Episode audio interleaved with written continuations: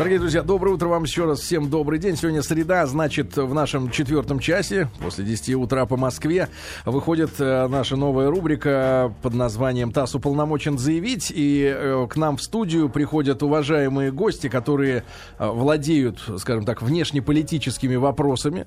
И мы разговариваем на о тех странах, на те темы, которые нас волнуют, по крайней мере, волнуют тех, кто интересуется чем-то большим, чем свое окружение и свой личный материальный достаток. И сегодня у нас в гостях Алексей Борисович Пацероп. Алексей Борисович, доброе Василий, утро. Здрасте. Здрасте. Добрый. Спасибо огромное, что вы к нам сегодня пришли. Алексей Борисович э, являлся с 92 по 96 год чрезвычайным и полномочным послом э, России э, в Ливии, ведущий научный сотрудник Центра арабских и исламских исследований Института востоковедения Российской Академии Наук. И Алексей Борисович возглавляет Центр э, российско-арабский диалог. Да? Нет? Нет, я не возглавляю.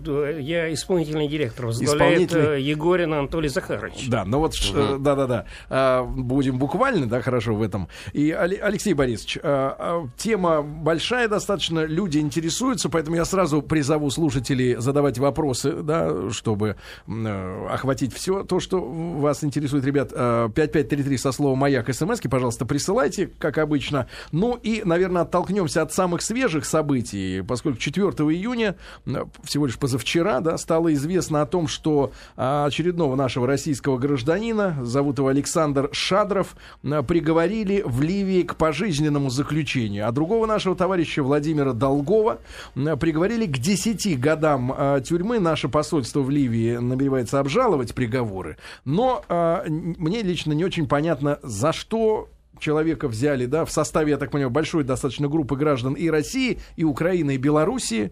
Алексей Борисович, вам карты в руки. Э, За, за что эти люди были захвачены? Ну, Спасибо. Ну, вы знаете, я сразу хотел бы подчеркнуть, э, что э, я уже в отставке, и поэтому выступаю абсолютно в личном качестве. Да, да. И буду высказывать свое личное мнение. Вот это очень хорошо, кстати говоря. Нам альтернатива нужна. Да. Ну, так отлично, постараюсь это сделать. А, Итак, э, насчет ситуации с российскими гражданами. Вы знаете, я, конечно, не располагаю материалами следствия, материалами суда, но э, есть э, вещи, которые кажутся очень странными. Возникает просто масса вопросов. Во-первых, сначала я сужу по сообщениям прессы. Сначала их... Они, да, они работали там в смешанной компании. Нефтяной, российско-ливийской. Значит, сначала их обвиняли в том, что они были снайперами и стреляли по наступающим повстанцам. Э, Затем их стали обвинять, что они готовили к пуску ракеты э, противовоздушной обороны. Э, Затем их стали обвинять в том, что они ремонтировали военную технику. Ну, вообще-то довольно странно, как сотрудники нефтяной компании могут готовить к запуску ракеты, быть снайперами и даже ремонтировать какую-то военную технику. Может, в частном порядке?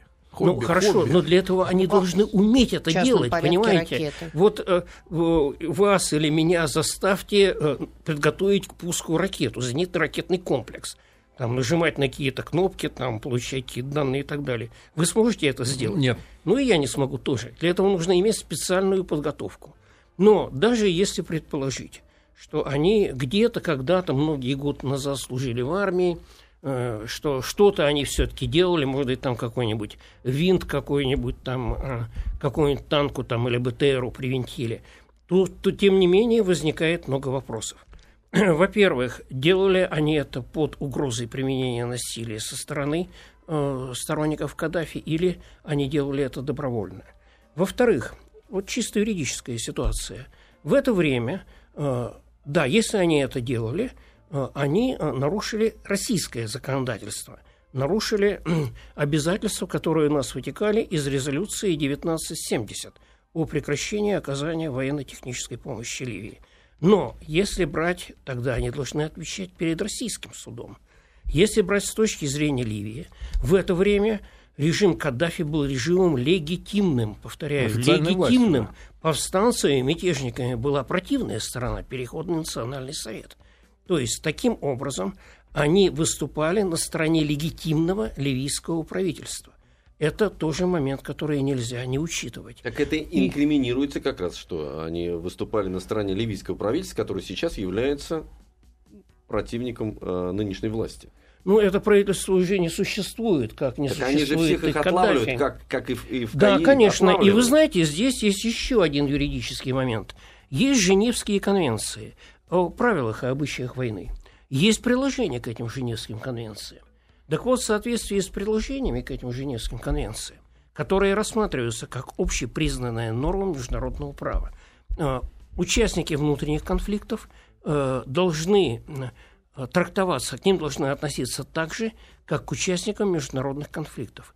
То есть с этой точки зрения они являются военнопленными и после окончания действий должны быть отпущены. Алексей Борисович, а вы говорите о том, что, ну не- вы говорите, а в новости есть сообщение о том, что наше посольство будет обжаловать а, приговор, но есть ли сегодня в Ливии а, какая-то единая власть, да, которая, может быть, как конкретизирована в лице какого-то одного лидера или группы лидеров, которые уполномочены этот вопрос решать? У меня такое ощущение, что там разнобой достаточно территориальный существует. Вы знаете, я сейчас отвечу на Да. этот вопрос. Э, Теперь только еще один момент юридический, на который я хочу обратить внимание. Вот он как раз связан немного с вашим вопросом. По каким законам их судили? Ну да. Ливийская джамихирия не существует.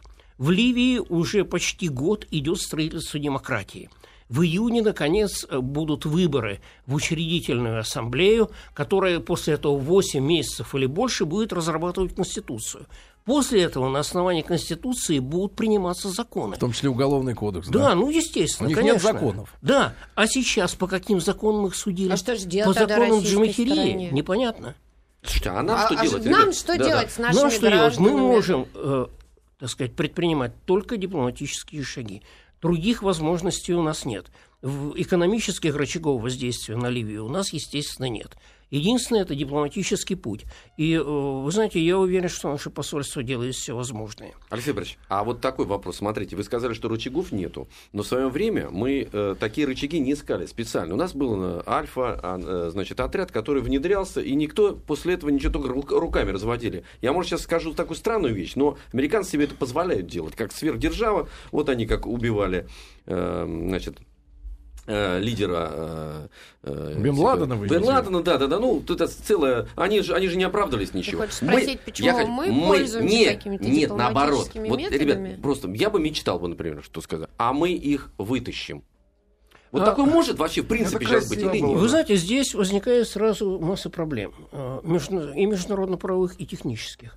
Международно-правовых, извините, это вторжение на территорию другого суверенного государства, которое мы признаем и с которым мы поддерживаем Ну, дипломатические наши-то важнее же нам. Наши-то. Ам, Понимаете, опять же вопрос. Вот я на этот вопрос не отвечу, не могу ответить. Я не видел материалов следствия и суда.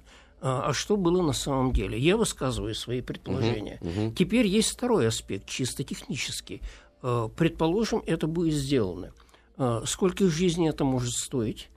А, Ну, так, подумайте просто. И третий, тоже технический вопрос. Да, такие операции иногда проводятся успешно, а иногда они заканчиваются провалом. Вспомните, как американцы хотели во время исламской революции в Иране освободить Ну, заложников из посольства. Операция окончилась крахом, просто-напросто провалом. Э, И потом я вообще, понимаете, ну, не сторонник, честно говоря, таких э, э, методов. Хорошо. Они неэффективны. Эффективно то, что делает посольство по своим каналам, используя свои методы. А такие методы у посольств существуют. Дорогие друзья, у нас сегодня в гостях Алексей Борисович Подцероп, а, ведущий научный сотрудник Центра арабских и исламских исследований Института востоковедения Российской Академии Наук. Мы в рамках нашей а, рубрики «ТАСС уполномочен заявить» говорим о ситуации в Ливии. И Алексей Борисович в 92-96 годах а, был чрезвычайным уполномоченным послом России как раз в Ливии. И, Алексей Борисович, вопрос, наверное, который волнует многих сегодня, да, кто интересуется ливийской, ливийской ситуацией. Что же за силы, вот внутренние, скажем так, но внешние мы представляем э, самолеты Франции, Италии, натовские, да, помогали, э, значит, так называемым повстанцам в Ливии скинуть э, Каддафи. Что же за э, внутренние силы э, вот это сделали? Ну, добавьте- Или это условно внутренние силы? все-таки это внутренние силы. Но добавьте к самолетам еще э, катарский спе- спецназ, видимо, что признано Катаром. Видимо, войска ОАЕ, э, спецназ ВВС Великобритании, э, что не признано, но и не отрицает с англичанами, и французский иностранный легион, Что касается французского иностранного легиона, когда я видел сцены штурма э, Азизии в Триполи, э, то э, были крики по-французски. Знаете, в Ливии никто по-французски не говорит. Я это слышал собственными ушами. Э, теперь в отношении сил. Знаете, ну, здесь нужно различать два аспекта. Первый аспект. Да, в Ливии, как и во всех арабских странах, появилась образованная молодежь. Молодежь нового поколения – Многие из них получили э, воспитание, образование на Западе. Мне приходилось сталкиваться с такими ливийцами, с европейскими манерами, великолепно знающими английский язык или французский язык. И это люди, которые не хотели быть подданными, а хотели быть гражданами. То есть вершить свою судьбу сами, а не отдавать ее в руки отца нации – ну и, конечно, воздействие, так сказать, пропагандистское. Я не беру интернет, он в Ливии был не очень распространен. А, спутниковое телевидение, угу. показ западного образа жизни и те иллюзии, которые показ этого образа жизни вызывает. Это первый момент. Но мы прошли в свое время через, да, э, конечно, через эти да, иллюзии. Да, мы прошли тоже через это, к счастью, не столь трагично. А, хотя, тоже Хотя без... потери-то да. большие, да. Потери большие, да, если брать территории Советского Союза, ну что вы. 15 территорий мы потеряли. 15, и 14, не только, вы 14, знаете, да. вы знаете, вот э, по данным СМИ, э, цена в убитых, убитых на территории бывшего Советского Союза в гражданских столкновениях, в том числе и в России, Чечня, от 200 до 500 тысяч. И более точная цифра э, – это 10 миллионов беженцев и перемещенных лиц. Но это другой вопрос. Вернемся к Ливии. Ну да, да. Это да. первая Они сила. были в иллюзиях. Они были в иллюзиях, но э, они э, стремились к демократии, действительно. Э, второй вопрос, вторая, вторая сила – это буржуазия, которая начала формироваться в Ливии в связи с либерализацией экономики. Это с какого периода у них ну, началось? Там либерализация началась, она была в несколько этапах. Э, этапов, но вообще она началась где-то вот с 90-х э, годов. Угу. А потом она все набирала и набирала обороты. А там... вот разброс сильный был между был очень богатыми и совсем ну, бедными. Сейчас я, сейчас я про это скажу. Не торопись. А, значит, второй, это вот национальная и буржуазия заинтересована в экономической свободе, свободе конкуренции. Экономическая конкуренция невозможна без свободы политической конкуренции. Ну и третий – это современный средний класс, который всегда стремится к э, демократии. Но это радужная картина. А есть другая сторона. Были еще две силы. Это верхушка племен Киренайки, которая была отделена от э, пирога государственного, от держа государственного пирога. То есть Киренайку вливались деньги, население А в процентном отношении много. вот этот, э, эти племена, сколько их примерно ну, было? там, сейчас я скажу, вообще население Киренайки, оно где-то, насколько я помню, около одной пятой, вот так вот. Пятая часть. А почему да, так пренебрежительно? Почему их отделили? Э, их в свое время. отделили не Киренайку, отделили верхушку, потому mm. что верхушка была настроена оппозиционно. Каддафи. С самого начала, да, король, королевский режим с самого начала опирался на Киренайку. А, это бывшая вот, власть. И было даже две столицы, Триполи и Бенгази одновременно. То есть это типа бывшие, как у нас дворяне, да, в свое время? Ну да, да, да, mm конечно, только это другая страна. Ну, да, да. Прошло меньше времени, чем у нас после революции, плюс традиции и так далее. Вот это первый момент. Второй момент – это ливийская исламская боевая группа. Террористическая организация, которая признана террористической организацией Объединенных Наций и включена в список таких организаций, они подняли мятеж в 1996 году. А когда-то они были с Каддафи заодно? Нет, Нет не они было? никогда не были. Каддафи всегда, салафиты Каддафи всегда считали еретиком. Это было с самого начала, с момента революции. Угу. Ну, буквально с момента революции. А, они подняли мятеж в 1996 году, затем они были разгромлены ливийской армией. Я в это время еще был в Ливии. Были бои даже с применением э, авиации. Ну и те, кто уцелел и кто не был взят в плен, э, те эмигрировали. Э, затем они оказались под крылышком Катара. Опять же, я тут перехожу на сведения, которые в средствах массовой информации. Катарцы их подготовили, их вооружили. Были созданы склады оружия на юге Киренайки. Знаете, я очень много ездил по пустыне. Это тысячи километров пустых пространств, которые не э, контролируются. И просто их физически контролировать невозможно. Там не только склады оружия, там можно, я не знаю, танковую армию спрятать в песках, и никто никогда не найдет. Это действительно так. И э, сейчас они мечтали о реванше. Теперь третий момент. Разница между богатыми и бедными. Учтите, в Ливии бедных было очень мало. В Ливии строили социализм. Вот когда я был еще в свою первую командировку там, первым секретарем посольства СССР, наши специалисты говорили так, что мы в Советском Союзе коммунизм строим, а здесь Каддафи его уже построил в Ливии. А расскажите нам вот о тех условиях жизни, которые были. Ну, вы знаете, ну, естественно, бесплатное образование – но качественное было? Нет, это было некачественное. Это некачественное. Но это вообще ну, проблема Ливии. Ну, повсеместно, угу. да. Это проблема уровня развития Ливии, понимаете? Но для них это достаточно было. Да, конечно. Угу. Ну, да главное то, что это было бесплатно. Угу. Вот и все. Образование. Образование. Бесплатное медицинское обслуживание. Причем, знаете, какое население-то маленькое. Поэтому создавать какие-то сверхсложные там госпитали, операционные нет смысла. Так вот, если человек заболевал, его посылали в Европу вместе с сопровождающим. О, улечиться. Да, лечиться. За, деньги за, счет государства. за счет государства его и сопровождающего. То есть, в Там... принципе, сейчас до сих пор у них нет местной системы медицинского обслуживания, да, да, да такой да, хороший? Да, да, Там работали... То есть, сейчас э, с... просто никого посылать не будут? Ну да. Там работали советские врачи, работали венгерские врачи. Когда я был второй раз, там были украинские врачи, были болгарские врачи. Но, тем не менее, это не то, что нужно. Поэтому вот тогда была такая система. Угу. Ну, я не говорю про великолепнейшие дороги. Бензин, который стоил при Каддафе 3 цента за литр. А, если человек женится, а, ему выделяют бесплатно жилье, либо, если жилье его не устраивает, ему дают беспроцентный кредит на многие-многие годы. Рождение ребенка, пожалуйста, тебе деньги от государства, материнский капитал. И э, ну и так далее, в общем-то, и тому подобное. А и они, они, вот... они могли устать от этого, да. от они, этого понимаете, блага. вот э, они могли устать от этого, конечно, э, вот и кажется, что сейчас хорошо, вот такие иллюзии возникают. Но уж если мы совершим переворот, то будет лучше. Но опять же, учтите, что значит победа этих повстанцев в войне. Не будь поддержки НАТО, они были бы раздавлены да, ливийской да, да. армии. И учтите еще один момент насчет вот э, поддержки населения и так далее. Ливийская армия в 8 месяцев сражалась в крайне неблагоприятных условиях, в, условиях, в условиях полного господства противника в воздухе.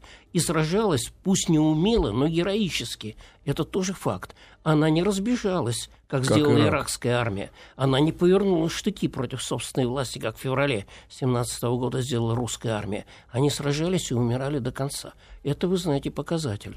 В отношении богатых людей, да, богатые люди там были. И в этом была одна из проблем Каддафи. Он практически не боролся с коррупцией. Серьезно? И вот, э, да, к сожалению, да. Да, там были у него, у него были ошибки, у него масса была ошибок. Я этого не отрицаю. Uh, у него, uh, но, понимаете, вот образовалась бюрократическая буржуазия – образовалась... Именно чиновники-миллионеры, так скажем. Ну да? да, которые покровительствуют каким-то компаниям и получают за это процент определенный. Угу. Это не коррупция даже, это другая. Смотрящие, да? Да, да, да, это угу. называется бюрократическая буржуазия. Военная верхушка, которая находилась у власти. Э, люди строили, вот вам пример, люди строили огромные поместья, Э, и отлавливали в пустыне. Мне рассказывали Беглых. проводники, которые этим занимались. Да нет, они отлавливали там газелей, гепардов, а. вот, э, там феников, запускали их туда и хвастались друг перед другом. У кого больше газелей да, за забором? Да, да, да. А вы знаете, это ведь все не просто так. Ливия страна мусульманская. Ливийцы люди глубоко верующие. По исламу Нельзя выставлять свое богатство на люди. Это аморально. Здесь эта мораль была нарушена. И вот то, что Каддафи это спускал, да, и в этом была одна из его ошибок. Дорогие друзья, интереснейший э, сегодня у нас собеседник Алексей Борисович Пацероп. А, Алексей Борисович с 92 по 96 годы был чрезвычайным и полномочным послом э, России в Ливии. И сегодня вот мы говорим об этой стране. А, пожалуйста, вопросы, которые вас интересуют, помимо тех тем, которые мы сегодня успеем затронуть, э, присылайте с помощью СМС. Дорогие друзья, в рамках нашего, нашей рубрики «ТАСС уполномочен заявить» мы сегодня говорим о Ливии и через несколько мгновений буквально вернемся к нашему гостю. А Игорь Ружеников сегодня снова замещает Наташу Шорох в качестве докладчика-анонсера. Коротенько минут на 40. Дорогие друзья, праздник, который отмечает каждый россиянин прямо с утра, День русского языка, уже второй год, между прочим, отмечаем. Не, делайте больших Не чистите, а то у нас сейчас мы давно здесь. Потому что я про Ливию тоже хочу послушать. А, да, давай, Значит, День русского языка, будем говорить о том со слушателями, насколько мы хорошо говорим правильно по-русски. Вы? Руску по русскому языку. Вот. Влад Лисовец к нам придет после 12 часов. Ну, это я попросил его позвать, конечно. Ну, сами Понятно. понимаете. Платье подбираете? Конечно, да. На выпускной себе причем. Пускной, да. Дорогие друзья, 80 лет отмечаем НИИ Бурденко. Опять же, для меня это актуально уже, с каждым годом все более и более. Ну, действительно, это потрясающее медицинское научное учреждение. Директор НИИ, академик Российской Академии Наук Александр Коновалов сегодня к нам придет. В общем, поговорим о том, что в наших мозгах. Спасибо, Игорь. Прекрасно. Спасибо. Министерство иностранных дел СССР.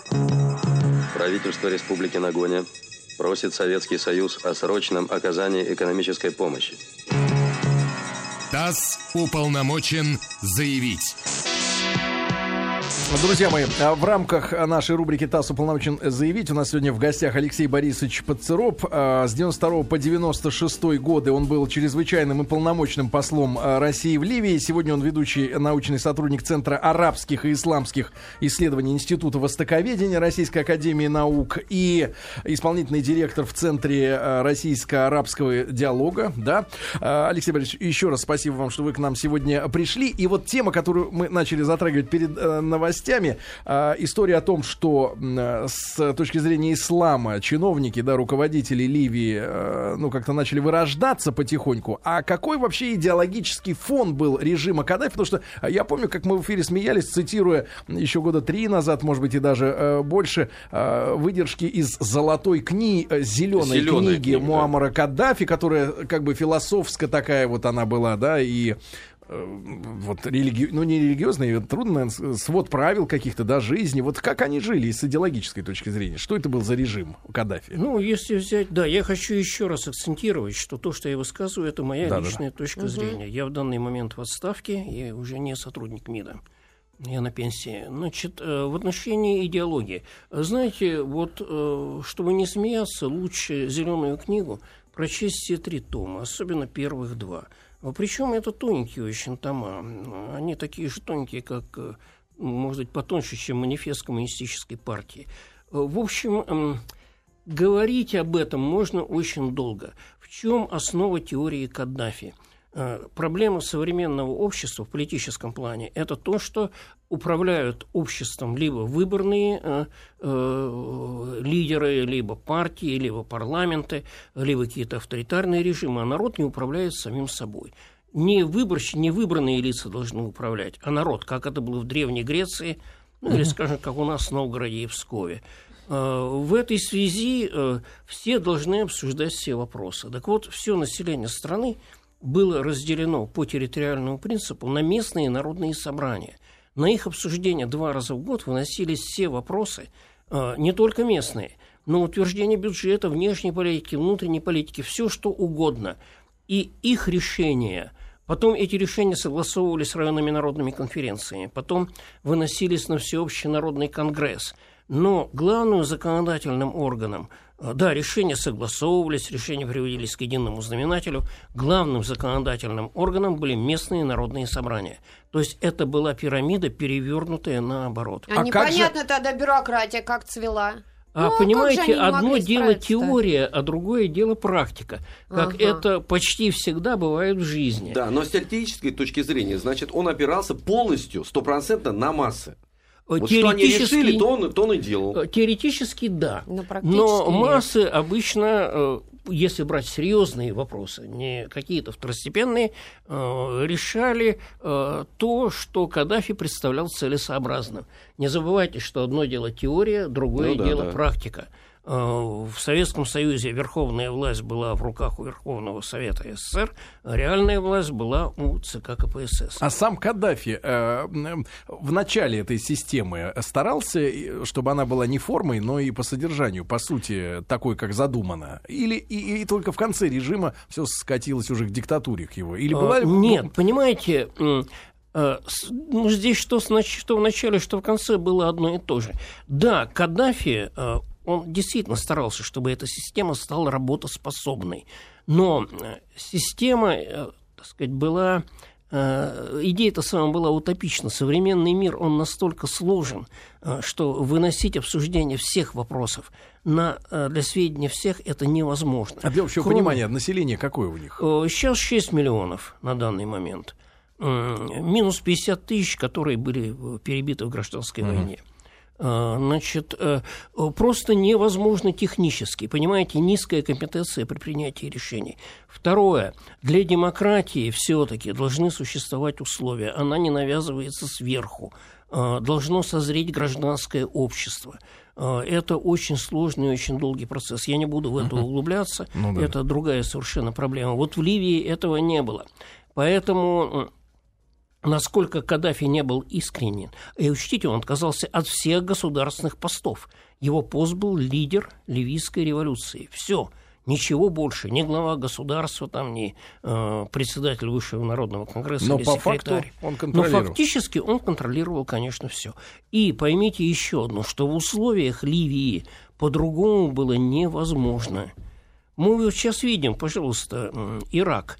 Э, Ведь э, можно считать так, что ввели войска, построили там в Багдаде, э, скажем, или еще где-то, Белый дом и Капитолий, и проблема решена. Да не будет она решена, потому что другое общество, другие страны.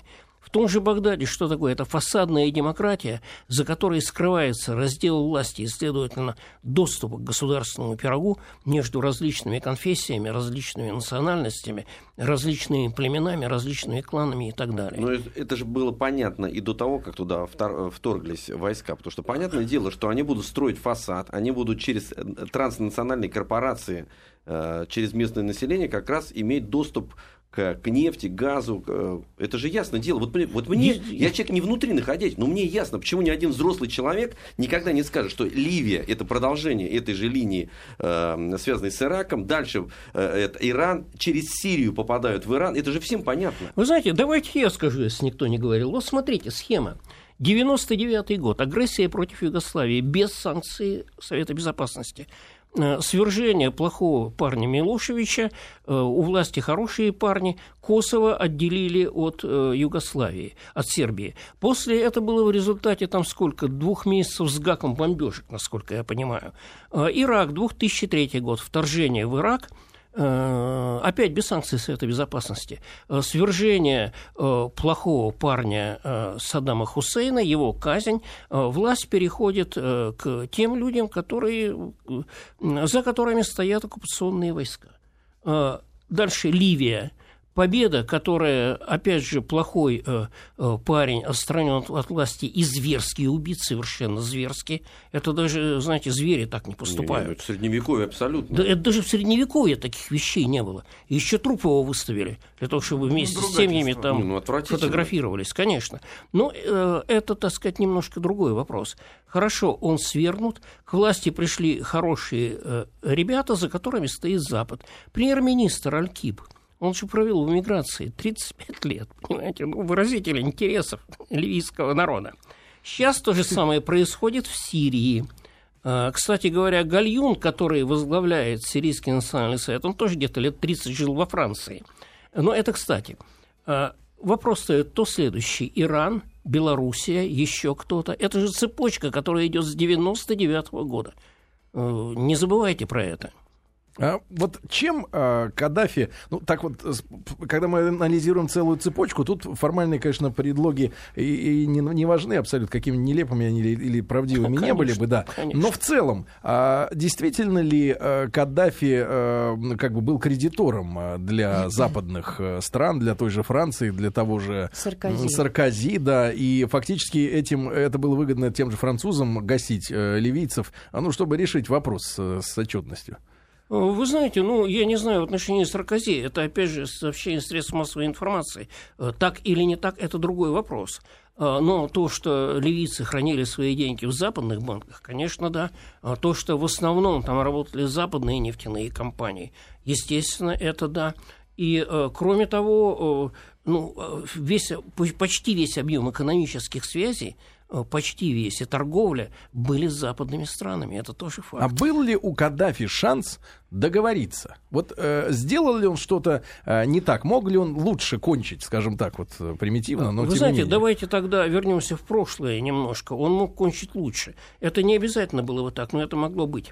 А, Еще э, в э, начале 2000-х годов м, предлож... Сейф аль-Ислам э, стал предлагать, что давайте изменим систему э, своему отцу. Мало того, что ты сделаешь экономическую, делаешь экономическую либерализацию. Это ныне убитый, да? Вот? Нет, нет, который, Это который сейчас живой. сидит. А, еще живой. Да, да, да, который, э, значит, э, э, изберем парламент, изберем президента, сделаем обычную систему. Муаммар сказал, его отец, нет, на это не пойдет, так дело не пойдет, у меня есть третья мировая теория, будем ее притворять в жизнь не дальше, она гораздо выше. Это была первая серьезная ошибка со стороны Каддафи. Э, Вторая ошибка – это то, что он плохо чувствовал. Он вдруг начал плохо чувствовать развитие ситуации в стране. Знаете, когда человек 40 лет находится у власти, он, видимо, неадекватно. теряет... Глаз замыливается, Да, да, наверное, да, уже. да, да, именно. Ну, э, назначение формальное сейфу ислама номером два в государстве э, с расчетом на то, что он будет наследником, э, это, конечно, вызвало недовольство. Третье – отсутствие борьбы против коррупции. А четвертая ошибка, знаете, какая? Ему нужно было сразу начать закупать современное вооружение. У нас. У нас, да. Э, Сразу готовить, э, готовить специалистов, а он вместо этого колебался, где лучше купить, то ли в России, то ли во Франции, то ли еще где-то. А кто предложит лучшие условия финансовые и так далее и тому подобное.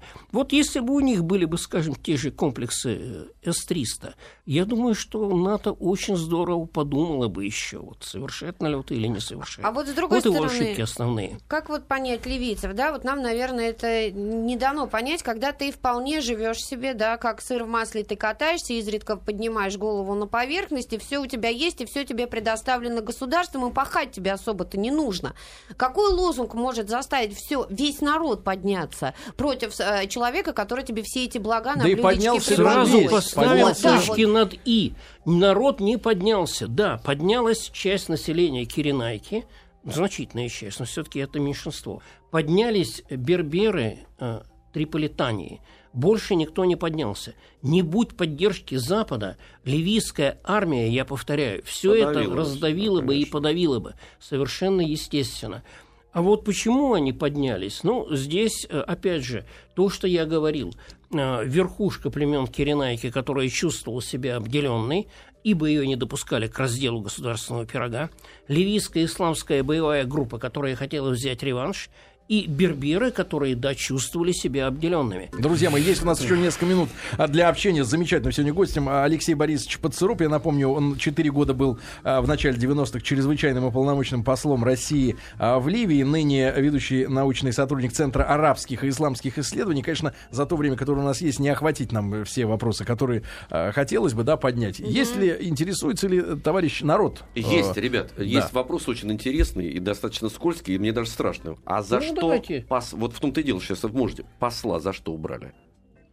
Ну, э, вы знаете... Это же э, скоропалительно было. Ну, давайте, во-первых, я закончу ответ на ваш вопрос предыдущий, который был при- прерван рекламой. Почему вы выступили, когда жили в таких условиях? Да-да-да. Есть одна вещь, не забывайте, не хлебом единым жи- жив человек. Понимаете, вот э, про это тоже не нужно забывать. Это какое поколение по счету сытым было? Ну, знаете, Каддафи сделал одну великолепную вещь, это то, что если при королевском режиме значительная часть денег доставалась королевской семье, то ему нужно отдать должное, он пустил деньги на нужды народа. Это действительно так. То есть с 69 года прошло там 42 года до Ну, начала три, восстания. три где-то поколения, да, Нет, не получается? три. два, Поколение два? считается 30 лет, это А, второе ну, поколение. Второе. На втором Которое, уже... кстати, родилось уже вот в этих условиях Им было мало. социальной защищенности, и они считали, что Это- так и должно Да-да-да, быть, это и так и было, будет, да. да. На это никто не обращал никогда внимания. Теперь в отношении Чамова, почему его отозвали, э, вы знаете, ну вот на этот вопрос я ответить не могу. Почему? Просто потому, что я сейчас не сотрудник Министерства иностранных дел. Я повторяю, в отставке, я на пенсии.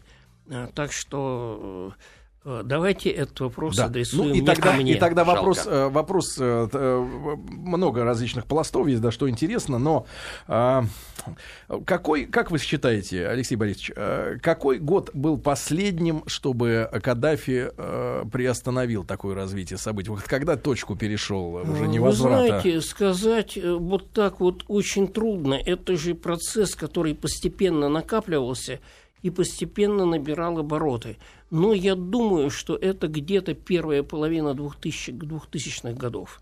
То есть ему нужно было, да, многое делалось в плане экономических реформ.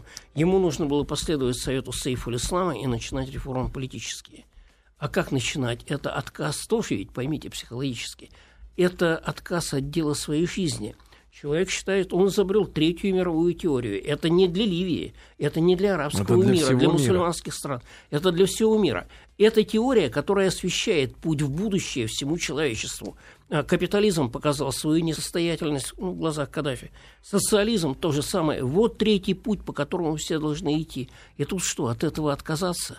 Понимаете, так что его позиция тоже... Нет, оппозиция Сегодня, понятно, сегодня абсолютно. вот я, я, я внимательно слушал. Единственное, что э, э, на на слух э, не запомнил название тех племен, которые были обделены при Каддафи. Это племена Киренаики. Киренайки. Да, сегодня они э, на плаву, они сегодня Нет, в в том-то вся и проблема, понимаете, что они, да, они действительно воевали, они несли потери в боях, а затем э, власть досталась частично Ребятам тем, из кто- эмиграции? Да, частично ребятам из эмиграции, э, частично э, тем, кто был вместе с Каддафи, то есть это, опять же, выходцы, прежде всего, из Триполитании. А, то есть не вся, не вся элита каддафевская пошла под снос.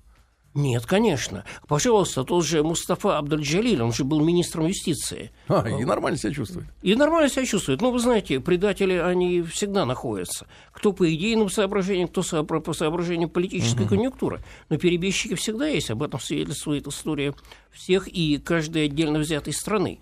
Э, И в Киренайке уже начались требования. Давайте нам автономию, Давайте нам справедливое распределение доходов от нефти, поскольку большая часть нефти добывается в Киренайке и в Сиртике, в Триполитане и в, меньшей, и в Физане в меньшей степени.